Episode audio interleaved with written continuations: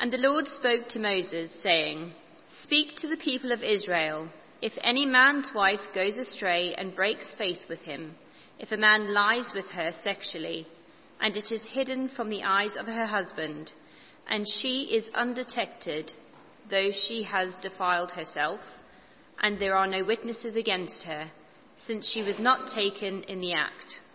And if the spirit of jealousy comes over him, and he is jealous of his wife who has defiled herself, or if the spirit of jealousy comes over him, and he is jealous of his wife, though she has not defiled herself, then the man shall bring his wife to the priest, and bring the offering required of her, a tenth of an ephah of barley flour.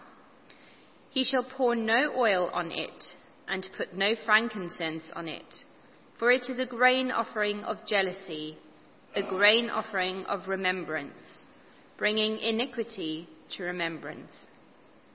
And the priest shall bring her near and set her before the Lord, and the priest shall take holy water in an earthenware vessel, and take some of the dust that is on the floor of the tabernacle, and put it into the water. And the priest shall set the woman before the Lord, and unbind the hair of the woman's head and place in her hands the grain offering of remembrance, which is the grain offering of jealousy. And in his hand the priest shall have the water of bitterness that brings the curse. And the priest shall make her take an oath, saying, If no man has lain with you, and if you have not turned aside to uncleanness, while you were under your husband's authority, be free from this water of bitterness that brings the curse. But if you have gone astray, though you are under your husband's authority, and if you have defiled yourself, and some man other than your husband has lain with you, then let the priest make the woman take the oath of the curse, and say to the woman, The Lord make you a curse and an oath among your people when the Lord makes your thigh fall away and your body swell, may this water that brings the curse pass into your bowels and make your womb swell and your thigh fall away. And the woman shall say, Amen. Amen. The Lord spoke to Moses, saying, Speak to Aaron and his sons, saying, Thus you shall bless the people of Israel you shall say to them, The Lord bless you and keep you. The Lord make his face to shine upon you and be gracious to you. The Lord lift up his countenance upon you and give you peace. So shall they put my name upon the people of Israel, and I will bless them. On the day when Moses had finished setting up the tabernacle, and had anointed and consecrated it with it, all its furnishings, and had anointed and consecrated the altar with all its utensils, the chiefs of Israel, heads of their fathers' houses, who were the chiefs of the tribes, who were over those who were listed, approached and brought their offerings before the Lord. Six wagons and twelve oxen, a wagon for every two of the chiefs, and for each one an ox. They brought them before the tabernacle. Then the Lord said to Moses, Accept these from them, that they may be used in the service of the tent of meeting, and give them to the Levites, to each man according to his service. This was the dedication offering for the altar on the day when it was anointed, from the chiefs of Israel. Twelve silver plates 12 silver basins, 12 golden dishes, each silver plate weighing 130 shekels, and each basin 70. All the silver of the vessels, 2,400 shekels, according to the shekel of the sanctuary. The 12 golden dishes, full of incense, weighing 10 shekels apiece, according to the shekel of the sanctuary all the gold of the dishes being 120 shekels. all, all the cattle for the burnt offering 12 bulls, 12 rams, twelve male lambs a year old with their grain offering, and twelve male goats for a sin offering, and all the cattle for the sacrifice of peace offerings, twenty four bulls, the rams sixty, the male goats sixty, the male lambs a year old sixty. This was the dedication offering for the altar after it was anointed. And when Moses went into the tent of meeting to speak with the Lord, he heard the voice speaking to him from above the mercy seat that was on the ark of the testimony, from between the two cherubim, and it spoke to him. Now, I wonder how you self-identify. Now, I don't mean in that sense, but rather in the sense of kind of generally, how do you, how do you think of yourself? How do you, you know, what kind of person are you? Perhaps, it's, uh, perhaps your identity is very much in the stage of life you're at. You're a teenager or you're retired. Perhaps your identity is tied up in your work and you think of yourself as a teacher or a builder or you're in financial services or whatever it is. Perhaps your identity is more in the fact that you're a parent, you're a mum or you're a dad. That is the thing that matters to you most. Or perhaps it's in your social life and being well connected. Well, as John said, we're continuing our sermon series in the book of Numbers. So far, God has been teaching us who He is. Now in chapters 5 to 8, the focus switches to God's people and who they are because it's vital that they grasp their identity if they're to make it to the promised land. And it's just the same if we are followers of Jesus Christ. If we're to keep going to the new creation, we need to be clear who we are. And if you're here this morning and you're looking in on the Christian faith, although those readings which we have from Numbers 5 to 8 may have sounded to us very obscure, I hope actually what we'll discover is that this is a glorious breath of fresh air and that you'll go away seeing what a blessing it is to know Jesus. Now a big chunk. We haven't obviously read all of it. And yet these four chapters, chapters 5 to 8, they really fit together as a kind of sandwich. And the filling of the sandwich, so to speak, is in chapter 6, verses 22 to 27, uh, the blessing, perhaps uh, the most well known, the most often read verses in the book of Numbers. And then the kind of, the bread, so to speak, is the, the two bigger sections either side. So what we're going to do this morning, we're going to look at the two bigger sections first, and then we'll finish with the filling in the middle. And you'll see there's an outline on the service sheet, which um, will also come up on the screen as well. So firstly, God's people are a set apart people. And we see that in chapters 5 and 6. God's people are a set apart people. Last week we saw that God's people were a redeemed people, a rescued people. There had been, if you remember, a change of ownership. Rescued from slavery in Egypt. Rescued no longer to serve Pharaoh, but instead to serve the living God. And that is reflected now in chapters 5 and 6, where we see that God's people are set apart. Chapter 5 is all about the seriousness of sin and the need for purity amongst God's people. In verses 1 to 4, firstly, purity in the camp. Those who are unclean are to be put outside the camp so that it's not defiled. Have a look at verses 1 to 4. The Lord spoke to Moses saying, Command the people of Israel that they put out of the camp everyone who is leprous or has a discharge and everyone who is unclean through contact with the dead.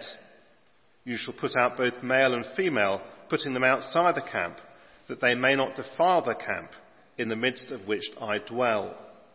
And the people of Israel did so, and put them outside the camp, as the Lord said to Moses, so the people of Israel did. Now, why is purity, this whole question of ritual purity, why is it such a big deal? Well, I wonder if you spotted it verse 3, that they may not defile the camp in the midst of which I dwell. It is because God dwells amongst his people. Verses 5 to 10, they're all about purity in relationships. Because sin is both sin against the Lord, in other words, it has a kind of vertical dimension, but it's also sin against each other. There is a horizontal dimension. That's clear in verses 6 and 7. Speak to the people of Israel when a man or woman commits any of the sins that people commit by breaking faith with the Lord, and that person realizes his guilt, he shall confess his sins that he has committed, and he shall make restitution for his wrong, adding a fifth to it, and giving it to him to whom he did the wrong. It's the principle of restitution, of making good any harm that is being done. And then in verses 11 to 13, this longer section, purity in marriage, how to deal with an accusation of adultery. Either verse 13, where the wife is guilty, but she wasn't caught in the act, and so there's no evidence, or end of verse 14, where she's innocent, but a jealous husband is making accusations against her. Now, we're going to spend a little bit more time on this one because at first sight it reads, reads like a kind of medieval trial by ordeal, the kind of thing which uh, certainly I and perhaps others remember learning about in their history lessons at school, where someone suspected of being a witch, she'd be tied to a chair, she'd be dunked in a river, and if she, if she drowned in the river, then it was assumed that she was innocent because God was happy to receive her if she survived the drowning experience, then it was assumed that she was guilty and therefore she would be killed. And you think to yourself, well, hang on a moment, there's not very much uh, justice in that. Well, Numbers could not be more different, Numbers chapter 5, because it is both taking sin seriously and it's also about the protection of the wife from unjust accusation. Let's look at the process. Verse 15, have a look at it. She's brought, brought before the priests. In other words, justice isn't kind of left in the hands of the husband or of the wider extended family. In verse 16, the priest brings her before the Lord. That is then emphasized again in verse 18 and in verse 30. She then drinks this mixture of water and dust from the floor of the tabernacle. If she's innocent, nothing happens to her. If she's guilty, then she receives the Lord's punishment, which is that she won't be able to bear any more children. Verse 22. Now, it's obviously very far removed, isn't it, from 21st century London, but I wonder if we can see the principle. It is about, both about protecting the innocent and also dealing with the guilty. There's no presumption of guilt. Justice is taken out of the hands of husband and extended family. It's a process the woman agrees to voluntarily. So that's chapter 5. Purity in the camp, purity in relationships, purity within marriage, all because God's people are a set apart people. Chapter 6 makes the same point, but in a different way. It's a chapter about a vow that anyone could take in order to separate themselves to the Lord for a specific period of time. Have a look at chapter 6, verses 1 and 2. And the Lord spoke to Moses, saying, Speak to the people of Israel and say to them, When either a man or a woman makes a special vow, the vow of a Nazarite to separate themselves to the Lord. He shall separate himself from wine and strong drink. He shall drink no vinegar made from wine or strong drink, and shall not drink any juice of grapes or eat grapes fresh or dried. All the days of his separation he shall eat nothing that is produced by the grapevine, not even the seeds of the skins. And this idea of separation is emphasized in the next paragraph as well, and the one after that. This vow allowed either men or women to commit voluntarily to serve the Lord in a special way for a particular period of time. Perhaps at home you have something that is set apart for a particular purpose. It might be in your wardrobe, and there's that shirt which you only wear for parties or there's that dress that you only wear for particular special occasions. And it's set apart, in other words, you wouldn't dream of wearing it like for church on Sunday, or at school, or at work, because it's distinct, it's set apart. And in the same way, the Nazarite vow was a way in which anyone could set themselves apart to serve the Lord for a particular period of time. Of course, it therefore meant that the Nazarites was a perfect picture of what God's people as a whole were meant to be. They're meant to be a kingdom of priests, a holy nation, set apart to serve the Lord. That is precisely the purpose for which He has rescued them and brought them to Himself to be His people. They were to be separate and distinct from the nations around them. And therefore, every time you saw a Nazarite, they were a reminder precisely of that. Now, although Numbers 5 and 6 may seem a million miles away from where we are today, actually they are echoed in the New Testament, where we see so clearly that those who belong to Jesus are set apart to serve Him. So keep a finger in Numbers and turn, if you will, to 2 Corinthians chapters, chapter 6, the end of 2 Corinthians chapter 6 on page 1164, certainly in my version of the Church Bible. Page 1164, 2 Corinthians chapter 6.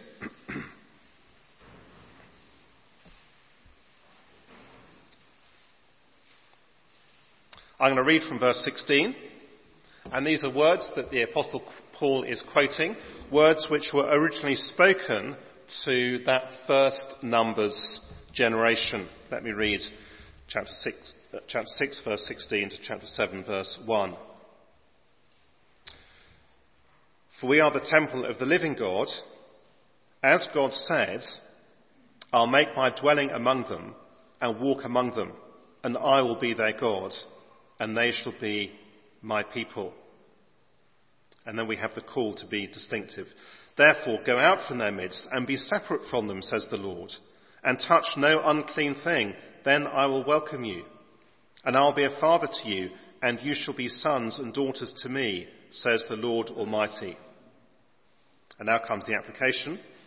Since we have these promises, beloved, let us cleanse ourselves from every defilement of body and spirit, bringing holiness to completion in the fear of God. If we belong to Jesus, we have the amazing privilege of God dwelling with us by His Spirit, walking in our midst.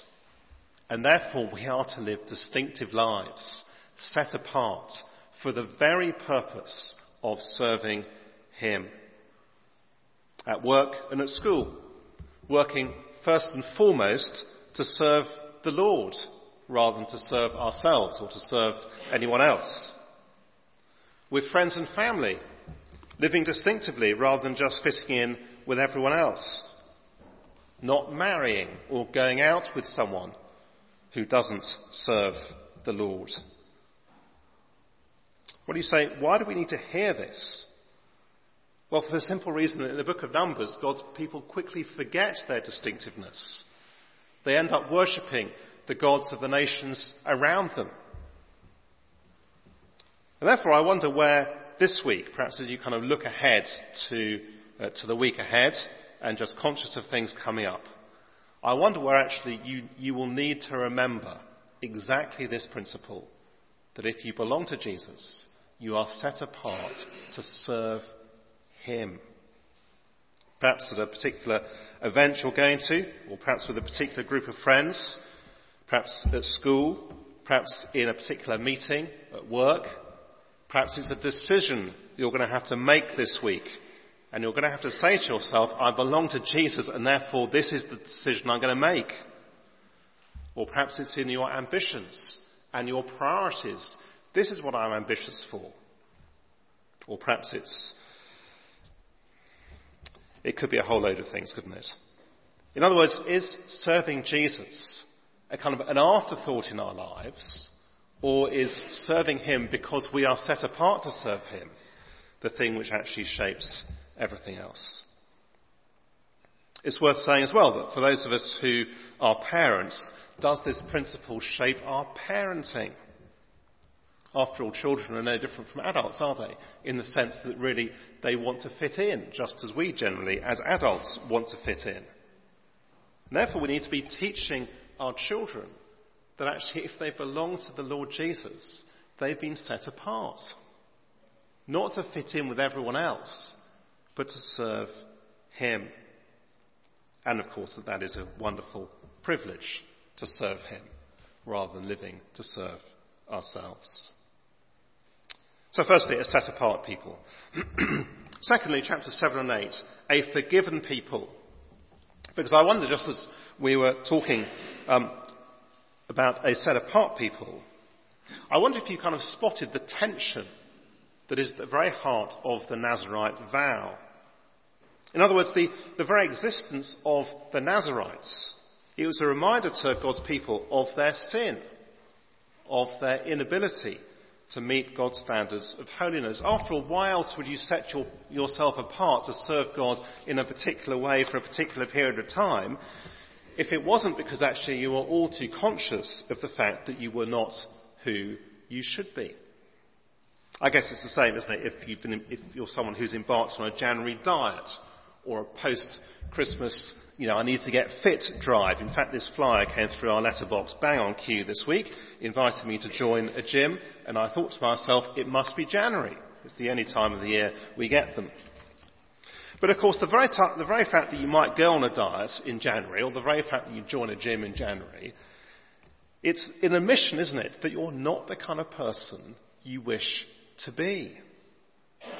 And that is why it's so wonderful to read chapter 7 and 8. If you haven't read them in full, I'd love, you, love to encourage you to read them in full. They are about God's provision for the forgiveness of sin. At the opening ceremony of the tabernacle and its sacrificial system. And so in chapter 7, each of the 12 tribes of Israel, they bring offerings that will be used in the sacrifices at the opening ceremony. The summary comes in verse 11. The Lord said to Moses, they shall offer their offerings one chief each day for the dedication of the altar. And it's, I think it's the third longest chapter in the Bible for those who are interested in those kinds of things. And it goes all the way up to verse 89 as each of the 12 tribes, they bring identical offerings. And then in chapter 8, there's the consecration of the Levites as they are set apart to serve God in the tabernacle Again, let's work through it a bit. In verse 7, they go through a ceremony of ritual cleansing. Thus you shall do to them to cleanse them, sprinkle the water of purification upon them, and let them go with a razor over their body, and wash their clothes, and cleanse themselves. In verse 8, a sin offering is then made for their sin. Then let them take a bull from the herd, and its grain offering of fine flour mixed with oil, and you shall take another bull from a herd for a sin offering. In verse 10, you'll see the people then lay their hands on the Levites, uh, signifying substitution, because notice verse 11, they will serve at the tabernacle instead of the firstborn. Now, we thought a bit about that last week, and the summary comes in verses 17 and 18. Verse 17, for all the firstborn among the people of Israel are mine, both of man and of beast. On the day that I struck down all the firstborn in the land of Egypt, I consecrated them for myself. And I have taken the Levites instead of all the firstborn among the people of Israel. Because you see, what is the job of the Levites? Well, it's there in verse 19. It's to serve Aaron, the priest, in the tabernacle, in the offering of animal sacrifices. It's to make atonement for the sins of the people so that God's wrath will not break out against them. They'll be a, a forgiven people, in other words, with God dwelling in their midst. The most wonderful of privileges. And if you flip back just to the end of uh, chapter 7, chapter 7 verse 89, you have a, a really beautiful summary of that. God dwelling amidst his people. Chapter 7, verse 89. And when Moses went into the tent of meeting to speak with the Lord, he heard the voice speaking to him from above the mercy seat that was on the ark of the testimony, from between the two cherubim, and it spoke to him. Tabernacle, in other words, is it's a powerful symbol of relationship. The place of mercy and forgiveness, and also the place from which the Lord God speaks to his people through Moses. And yet, of course, the glorious reality is that if we're followers of Jesus Christ, we are even more blessed. Because through him and his death on the cross, in fact, only through him and his death on the cross do we find a resolution between this kind of tension between the holiness of God on the one hand and our sin. In other words, how is it that a holy God can dwell amidst sinful people? Well, Jesus himself was richly clean. He had no sin. His death on the cross was a sacrifice for sin as a substitute. The result, atonement, the forgiveness of sins, and a relationship with God, God dwelling with us by His Spirit for all those who trust in Him. A set apart people, a forgiven people, and now a blessed people. Chapter 6, verses 22 and 27. As I said earlier, probably the best known words in the book of Numbers. Let me read them for us. Chapter 6, verse 22. The Lord spoke to Moses, saying, Speak to Aaron and his sons, saying, Thus you shall bless the people of Israel. You shall say to them, The Lord bless you and keep you. The Lord make his face to shine upon you and be gracious to you. The Lord lift up his countenance upon you and give you peace. So shall they put my name upon the people of Israel, and I will bless them. Now you'll see this blessing is made up of three phrases and each phrase is longer than the previous one, making the point, as one commentator puts it, that God's blessing, it begins as a stream and ends with a torrent. A wonderful picture, a torrent of blessing. I guess it's fair to say is that we don't really attach much significance to the word blessing. You know, we may say bless you when someone sneezes or something like that. And yet, of course, in the Bible it's full of significance because it's the opposite of curse. The curse that uh, was experienced by Adam and Eve in the Garden of Eden under the just judgment of God, having, that, having turned away from God. They're under his judgment, driven away from his presence. And then the promise of blessing, 12 chapters later in Genesis chapter 12, the promise that God will undo the curse. The blessing, instead of belonging to God as his forgiven people, of being part of a great nation. And now they are here in Numbers. They are indeed a great nation. They belong to God as His forgiven people, as His redeemed people. So notice in chapter 4, in chapter, in, sorry, in verse 24, God promises His protection of them. Here they are, they're about to set out on this dangerous journey to the promised land, a journey through the wilderness. They're going to have to fight against powerful nations. So God promises His protection. And then in verses 25 and 26, there's a promise of God's presence, the Lord lifting up his countenance or his face. I wonder, when was the last time did you see someone's face shining? Perhaps at a children's party, as a kind of delicious chocolate cake is brought in with sort of loads of candles on top, or perhaps not many candles, in fact, probably only about six or seven or something like that, but uh, nonetheless, this wonderful chocolate cake and uh, their faces light up in anticipation. Or perhaps it was when a, a, a son or a daughter comes back home having been away and uh, their parents' faces light up. Or perhaps two lovers gazing into each other's eyes, their faces alight with joy. When was the last time you thought of God like this? Taking pleasure in, taking delight in his people. I guess there'll be some of us here, and actually we really struggle to take it in. Wonderfully, the word you in the blessing, it's not plural. It's not a kind of general bless you generally. It's in the singular. In other words, you and you, and you and you. Singular blessing, gloriously. And the blessing, of course, is not a prayer. It's not praying and asking that God might do something. Rather, it's a declaration of what God is committed to doing, blessing his people. I wonder what you consider to be your greatest privilege. Uh, perhaps for some you've had uh, the privilege of meeting someone famous. Perhaps for others it might be your upbringing. Perhaps for others you've attended a special event or you've had the opportunity to go on a wonderful trip somewhere. And yet, whatever other blessings we may regard ourselves of having had, how much greater is this? It's all summed up in verse 26 in the word peace. Being at peace with God and receiving all the benefits that flow from that. Just as on the first Easter Sunday, the risen Jesus came and stood amongst his disciples and declared, Peace be with you. The peace that comes when we trust in the Lord Jesus and his death on the cross for the forgiveness of sins. The one who will indeed protect us on our journey as we travel through the wilderness of life in this world to the new creation.